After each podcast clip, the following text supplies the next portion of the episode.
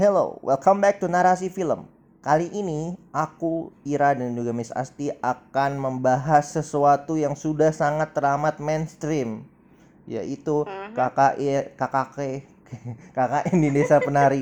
Bayangin nggak ada KK KKK di Desa Penari. Apes banget tuh yang kerja yang ketemu di situ udah di Desa Penari ada KKK lagi. Kluk-kluklan. Oke, kita mau bahas Desa Penari nih. Udah ada pada nonton belum dari kalian bertiga? Eh dari dari kita bertiga. Belum, Apalagi. belum. Jadi kita nggak inilah ya apa namanya nggak usah bahas film. Kita nggak usah nge-review Iya, filmnya. Pura-pura udah nonton lah.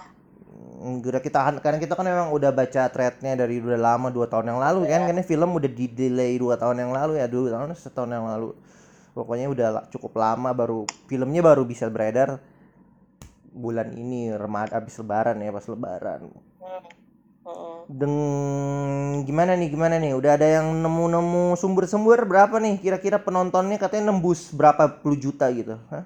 katanya bak sih aku aku belum baca banyak sih. Aku cuma kayak lebih ke eh, nanya ke teman-teman sekitar aku sih.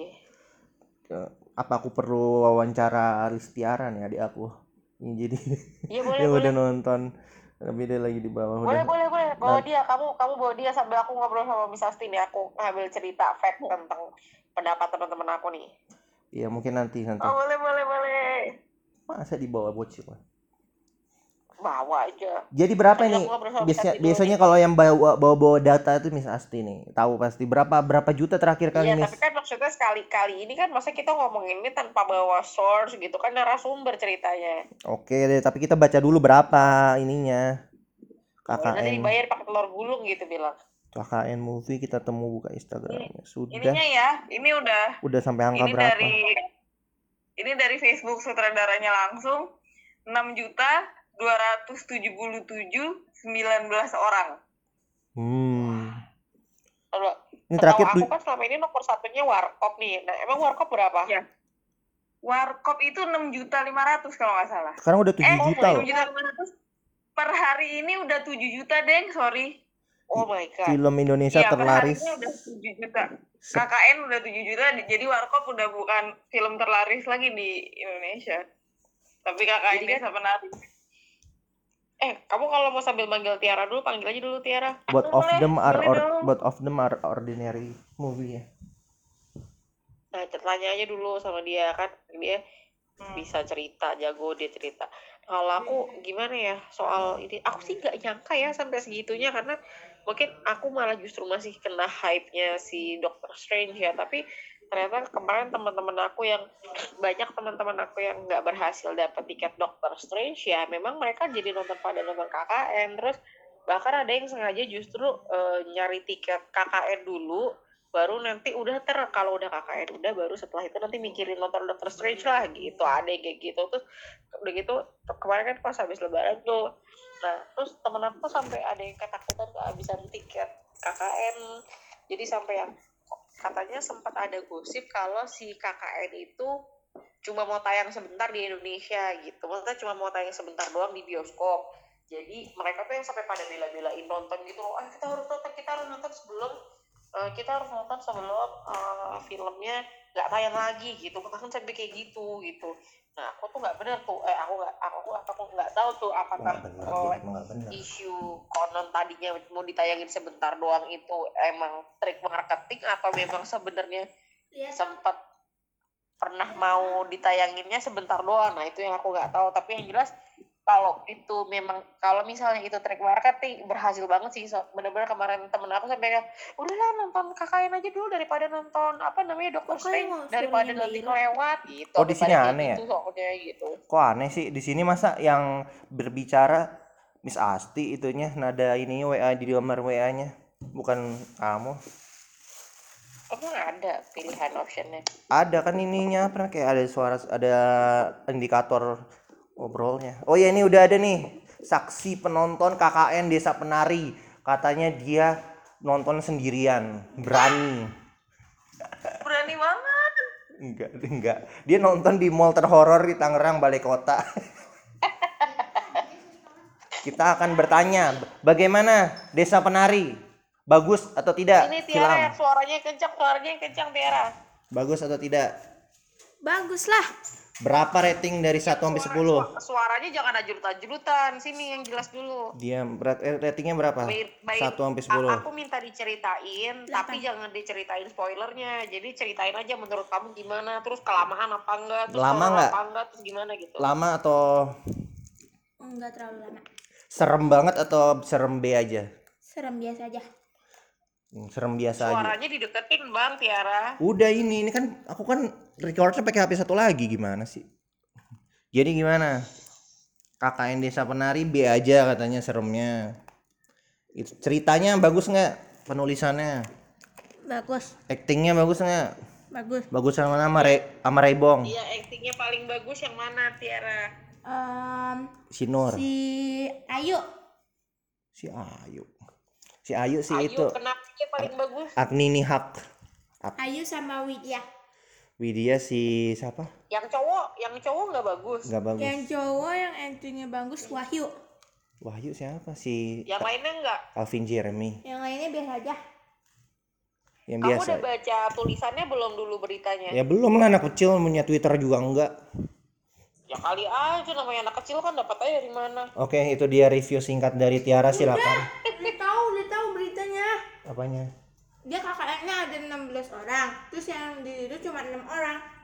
Si Bima, Wahyu, Antar, Widya, tuh. Si Ini Ir- cerita asli. Si Ira? Si Bambang? Enggak. Enggak Oh, ya. enggak ada Bambang. Bambang. Bambang bapaknya Ira. Oke, itu mungkin review singkat dari adik saya. Jadi jangan bilang kalau kita nge-review nggak ada saksi. Walaupun kita nggak nonton karena emang emang dari Sebentar, komen aku tanya deh, Tiara di sekolah, teman sekelas banyak lah yang udah nonton KKN. Jangan, itu namanya ngajak ribut, itu sekolah Islam mau ngajak nonton KKN, itu namanya minta Kamu aja dikeluarin. yang bilang kan orang mah sebelumnya nggak tahu. Udah nggak usah, nih parah nih emang nih.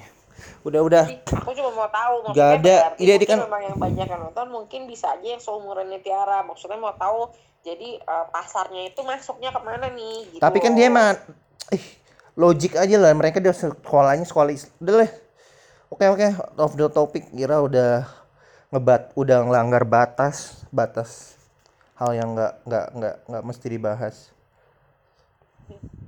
Ya kalau dia memang umurnya segitu kan emang ya karena kan ini kan semua ini untuk kalangan semua seluruh apa 13 tahun ke atas ya kalau nggak salah ya. Terus ada yang angkat, angkat, angkat itu 17 tahun ke atas. Yang angkat ada di bioskop juga. Nggak tahu deh, ada, Ada. di bioskop mana Ada. aja. Ada. Jadi memang em, rencananya tuh pada saat baru baru mau rilis tuh sutradaranya udah umumin bahwa dia akan rilis versi uncut dan cut gitu. Tapi yang uncut itu tidak di semua bioskop. Tuh. Hmm, Durasinya jadi lebih lama. Iya, iya karena kan memang ada adegan ini, itu. ini spoiler, boleh nggak sih ya? Iya, kan udah tahu semua orang ya. beberapa Hmm. Yang lebih eksplisit lah di di di versi uncut-nya itu. Itu. Oh wow, bahkan ada adegan eksplisit. Ya, ada dengan eksplisitnya karena memang ceritanya seperti itu. Iya sih, bener. Alvi Suryadi ini kalau nggak salah kan pernah nge-direct apa dia film-film yang based on Risa ya benar-benar buku buku Risa Saraswati ya main Ya. Prilly dan dan lain-lain tapi emang dulu sih apa ya dia eh bukan ya Rumah Darah bukan dia ya Timo ya Timo, Rumah Darah Timo. Rumah Darah Timo Dia tuh badut, badut. Awi Suryadi itu badut. Naiknya gara-gara badut. badut yang si bapak-bapak itu ya Iya, yang kritikus film. Roni Robert eh Roni Robert Ro- Robert Robert siapa itulah pokoknya Ya pokoknya namanya Roni benar. Hmm, dan I not Menurut ka- kalian dan kalau aku menurut aku menurut aku dia masih, masih akan tayang berapa lama lagi di bioskop Indonesia? bakal lebih lama dari No Way Home karena No Way Home aja udah lama banget waktu itu di bioskop Indonesia. Iya ya. Karena mak sampai seminggu penayangan itu masih habis, habis tiketnya habis. Bahkan tuh di salah satu di daerah ya, karena film Indonesia pasti lebih naik di daerah, apalagi horor.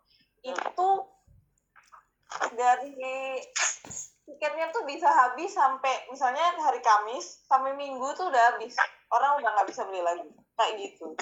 menurut kamu apa yang bikin ini beda dari keluarga tak kasat mata menurut kamu ya sebatas Oh iya ya KTKM kamu nggak terlalu keluarga tak kasat mata nggak terlalu ini ya. Padahal si Genta. filmnya ya kayaknya ya apa namanya eh, keseri keseriusan bikin filmnya gitu ya maksudnya aku rasa aku rasa iya. Kemarin tuh ada yang hitung ada yang bahas itunya kok eh, apa budgetnya ini berapa? Budgetnya lumayan gede. MD loh ya, M- miliar? Ya MD ini kan salah miliar? satu rumah besar lah di untuk di Indonesia MD sama Falcon kalau nggak salah dua dua dua itulah yang paling gede. Dan kalau aku kira gimana? Lanjut dulu lanjut. Kalau aku sih emang pasarnya emang pertama mengelas pasar ya. Maksudnya pasarnya emang untuk untuk orang-orang yang KKN itu pasti semua hampir semua orang mungkin yang udah pernah DD pasti pernah melewati masa-masa itu kali ya. Dan terus Hmm, betul. tentang usia segitu tuh kayak ya menarik lah kayak untuk apalagi ada hubungan asmara atau kayak kayak kita ngebayangi suatu kita ke sebuah tempat yang orang penasaran nih tempatnya sampai sedetik ini udah pada-pada nyari-nyari kan ada yang di Banyuwangi ada yang di mana. Tuh kayak sesuatu yang bener-bener menarik perhatian dan penulisannya bagus maksudnya bagus dan tertata rapi. Tapi tapi nah dengan kerapihan penulisan ini it's really apa ini ah, bener-bener orisinil atau ori ya, ori-orian gitu kan bener-bener kan karena emang kita tahu bahwa kemarin sempat aku sempat nonton podcastnya Boris Bokir ngots ngepotskui dia ngawancara si Nancy Judge.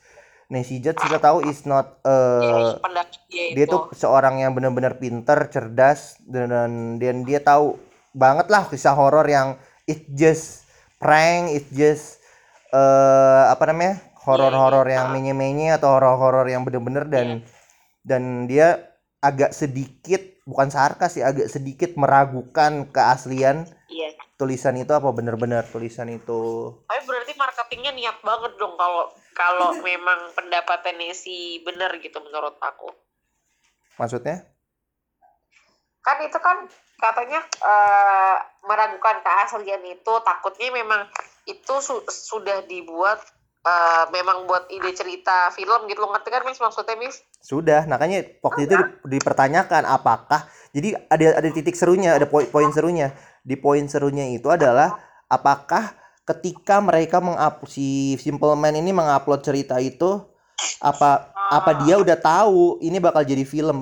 Orang udah mikir ini sebelum udah jadi jadi kayak ada pemikiran bahwa PH film itu sudah sudah udah tahu bahwa kita lihat kita kita masuk thread Twitter dulu deh gitu masuk konten Twitter bagaimanapun Twitter orang-orangnya lebih lebih kritis. gitu ya. Ya lebih kritis dari orang-orang Instagram Facebook dan lain-lain. Twitter tuh lebih mencakup pertengahan usia orang-orang yang cukup matang dalam berpikir. Jadi jadi eh, TikTok lagi kata si Tiara.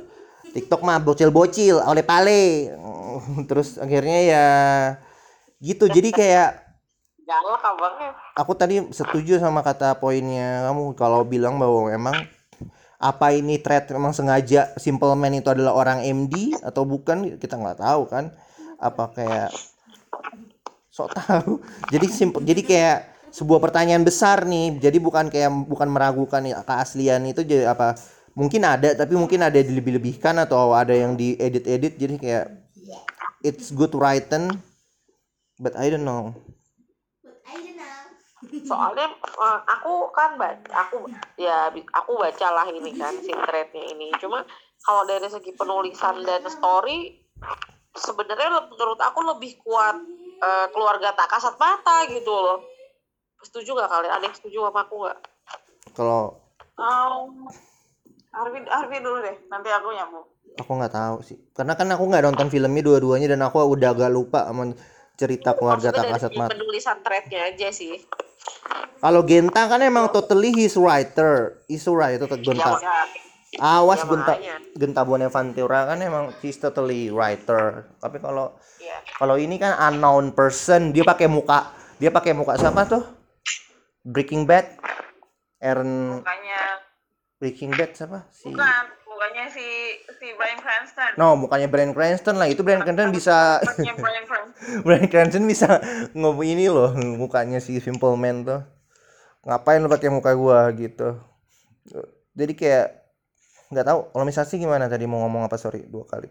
Ya sama sama kamu sama kamu. Karena eh, apa Mas Genta itu kan dia memang nulis gitu memang nulis memang Iya, makanya nulis, aku- memang. aku juga ngerasa gitu mis maksudnya secara penulisan jelas bagusan dia jelas bagusan eh apa kasat mata banget kalau menurut aku gitu loh. Tapi berarti emang film itu menentukan segalanya ya. Maksudnya emang beda sih.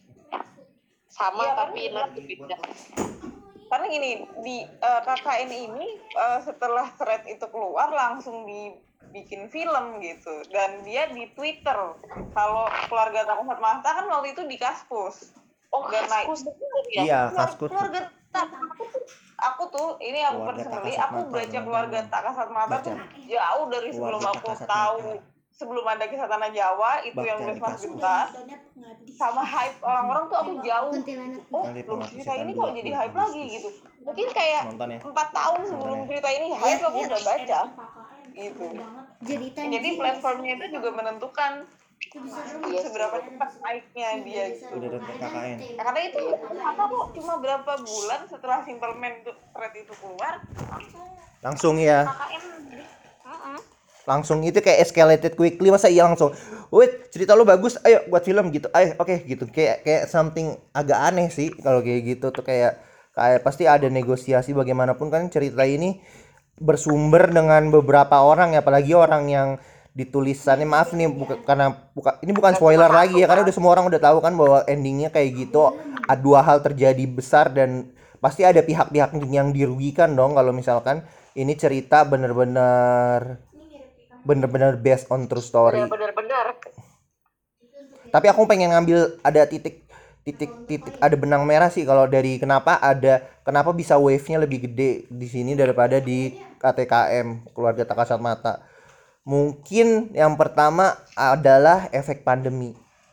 Bagaimanapun ini film harusnya tayang dua tahun atau setahun yang lalu, tapi karena pandemi baru buka bioskop beberapa bulan yang lalu dan momennya pas lebaran pula it's just like momen Oh lebaran itu adalah sebuah ya ya.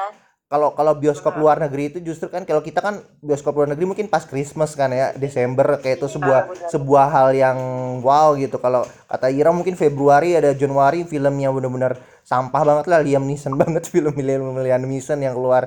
Jadi kalau bulan bulan puasa eh lebaran dan juga itu momen paling momen paling besar lah untuk PH-PH besar kayak MD kayak Falcon untuk ngeluarin film. Bagaimanapun Warkop juga pas lebaran juga kan Warkop DKI kan? Juga. Soalnya vibes-nya ketika kita nonton film seru bareng kayak rame-rame sepupuan rame-rame gitu kan kayaknya mungkin seru kali ya kayak gitu. Jadi dua iya, dua kali lipat kan pandemi tambah lebaran. Jadi beneran ekstra ekstra penonton langsung sesuatu yang yang yang cukup wow lah. Dan dan justru itu dibuat buat sama lucunya ini dibuat efek positif justru dari kayak kita tahu Ernest Prakasa sama Joko Anwar adalah dua orang yang agak kritis kalau soal film. Tapi mereka malah menyelamatkan kayak selamat deh selamat buat MD karena gini gini gini gitu gitu tuh. Kayak sesuatu yang apa ya?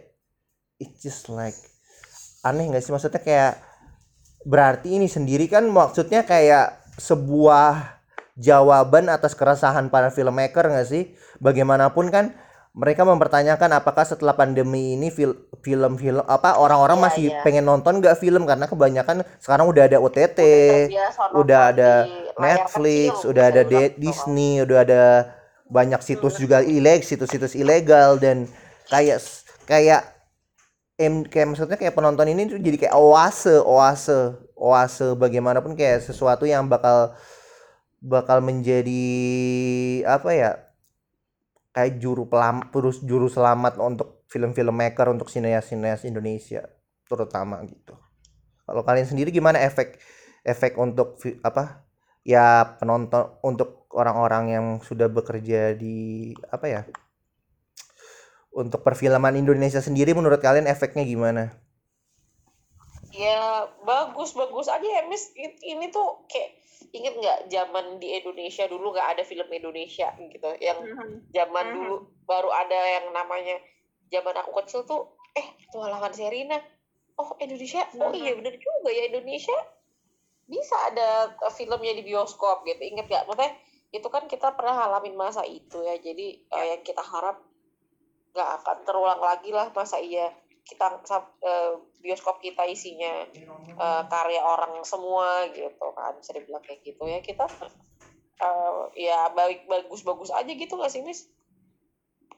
Iya bagus, karena juga itu kan dulu kan nggak ada ya film Indonesia awal 2000-an, terus zaman mungkin SMP, SMA, siap masuk bioskop ada sih film Indonesia, tapi film yang begitu, film yang ceritanya Iya. jelas, film Di yang Senin tuh banyak.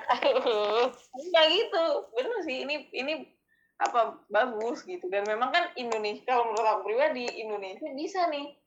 Dengan akhirnya bisa jadi tuan rumah di negeri sendiri gak apa-apa. Indonesia terkenal dengan film horornya. Gitu. Thailand aja bisa. Kok masa kita enggak aku lihatnya gitu. Iya. Iya dan dan nah dan fi- nggak ada yang salah dengan itu. dan film horor sekarang juga nggak separah yang tahun 2000-an kayak yang bener-bener awal-awal 2000 2006 2000 yang bener-bener kayak menjual keseksian atau apa sih itu kayak kayak, kayak sampah banget nggak sih? Kayak horor-horor sampah tuh masih ada aja gitu kayak ada cewek yang lebih menonjolkan seksi lah adegan-adegan begitulah gitu kayak kayak nggak ada harga dirinya. Sekarang horor-horor sekarang setelah pengabdi setan kayaknya bener-bener udah kembali ke jalan yang benar nggak sih? Walaupun emang desa penari ada adegan gitu tapi bukan bukan itu yang dicari ya oleh konteksnya itu iya gitu kok tapi kan, bukan beda. iya tapi bukan itu yang dicari penonton gitu. Kayak penonton pengen tahu iya pengen sua- pengen sesuatu yang lebih besar dari cerita itu bukan dari sebagian kecil. Ya mungkin ada penonton yang pengen nonton itu adegan itu doang gitu kayak gitu mungkin ya. Dan dan apakah menurut kalian eh mereka akan bertahan lama nggak sih untuk menjadi film terlaris sepanjang oh wow. masa? Tapi masalahnya nggak gampang sih. Itu entah kenapa ya menurut aku untuk bisa jadi film yang terlaris itu selalu film-film yang unexpected gitu nggak sih Miss? Eh, unexpected. Nggak juga ya, Warkop nggak juga ya. Tapi maksudnya, ada faktor kayak gitu. Ya maksudnya tapi tapi untuk ngelampaui hmm, belum tahu ya, belum kita belum ada bayangan ah film ini kayaknya pasti akan melampaui. Hmm, sementara ini belum ada sih, belum ada film yang membuat kita berpikir seperti itu. gini menurut aku gini ternyata aku baru tahu kalau warkop itu kan sampai tiketnya dijual murah segala macem ya Hmm. dongkrak jadi jadi film ter- terlaris gitu jadi menurut aku juga ya bicara film terlaris itu aspeknya banyak banyak banget ya gitu karena kalau film terlaris itu berarti semua lapisan masyarakat dan strategi marketing harus ketemu. Kalau enggak enggak nggak mungkin gitu. Itu it's impossible. Jadi kayaknya masih lama deh. Warkop aja sekitar lima tahun ya belum akhirnya digeser sama penari. Hmm, hmm. dan itu juga lebaran juga loh Warkop. Terus eh ada kemungkinan nggak nih Pengabdi Setan 2 di The Communion yang bakal tayang bulan Agustus? ya? Agustus bakal ngeba tergantung menurut aku eh, pengabdi setannya seperti apa. Karena kalau dipikir-pikir bangsanya Dilan bangsanya eh, apa eh, Warkop sama ini tuh kesamaannya satu. Itu kayak community movie yang bisa ditonton yang kayak bisa ditonton secara rame-rame. Itu loh kesamaannya gitu. Hmm. Menurut kamu gimana mis? kesehatan dua punya kesempatan Sorry suaranya nggak kedengeran. Suaranya agak jauh. Pengabdi kesehatan dua tuh ada kesempatan cuma kalau hype apakah akan masuk ke kalangan yang misalnya kayak emak-emak gitu I'm not sure. Karena kalau KKN ini di grup mama pun di mana sih kita nonton KKN tapi nggak di bioskop bisa nggak gitu yang bener-bener awam gitu sampai nanya kayak gitu KKN ini kayak gitu Oh faktornya gitu. iya heeh. jadi ka- kalau ya makanya aku denger ya aku juga Ada denger sih apa? teman-teman aku yang biasanya eh, nggak pernah ke bioskop aja dia ke bioskop gitu sampai yang eh, ninggalin anaknya yang biasanya dia nggak mau Oh. ninggalin anaknya dia tuh sampai yang ayo deh anak gue gue titipin deh yuk gue mau nonton gitu loh ya berarti ya ya itu itu yang eh, untuk bisa menyentuh yang bagian itunya tuh kita belum tahu ya belum bisa prediksi sekarang Tapi Pengabdi Setan juga cukup banyak waktu itu ya. Itunya penonton. Iya. iya banyak tapi film maksudnya untuk bisa jadi kan kau bilang untuk bisa memecahkan rekor nah itu dia yang dan kita tapi ya tahu. Joko Anwar malah mas- selamat selamatin gitu loh kayak rekor tuh emang harus di maksudnya ya is a gentleman karena rekor bagaimanapun rekor film kan ya it's kalau tapi tapi bagaimana setelah itu Joko Anwar buat eh, perempuan tanah jahanam dan it's not nggak sebesar pengabdi setan sih maksudnya emang.